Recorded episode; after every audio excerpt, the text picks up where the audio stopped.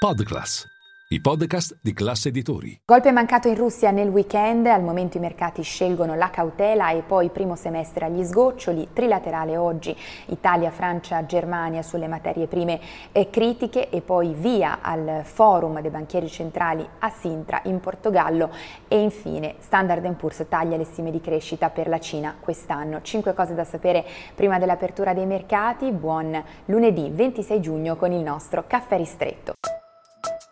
Linea Mercati. In anteprima, con la redazione di Class CNBC, le notizie che muovono le borse internazionali.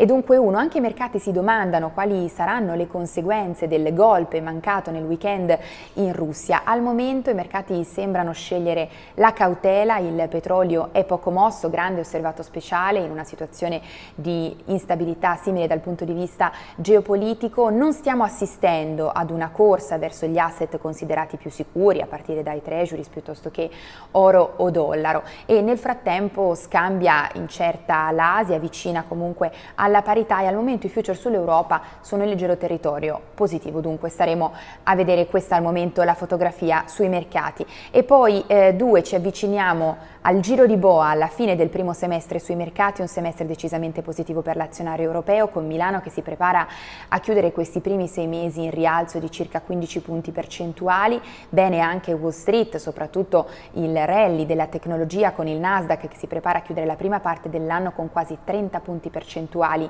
di rialzo. Sul fronte obbligazionario da segnalare la performance del BTP decisamente positiva, da inizio anno infatti il rendimento del nostro decennale è sceso di 70 punti base, dunque entriamo nell'ultima settimana di giugno, nonché ultima settimana di questo primo semestre sui mercati. E poi tre, oggi trilaterale a Berlino tra il ministro delle imprese Adolfo Urso, il ministro dell'economia tedesco Abeck e l'omologo francese Le Maire. Al centro la sicurezza negli approvvigionamenti delle materie prime considerate critiche, l'obiettivo è quello di rendere l'Europa sempre meno dipendente da paesi al di fuori dell'Unione, anche perché al momento oltre l'80% delle terre rare arrivano da Sudafrica e Cina. Questo incontro si inserisce nel piano europeo per l'approvvigionamento di terre rare e di materie prime critiche, tra le ipotesi anche quella di un fondo sovrano europeo per acquisire giacimenti al di fuori dell'Unione.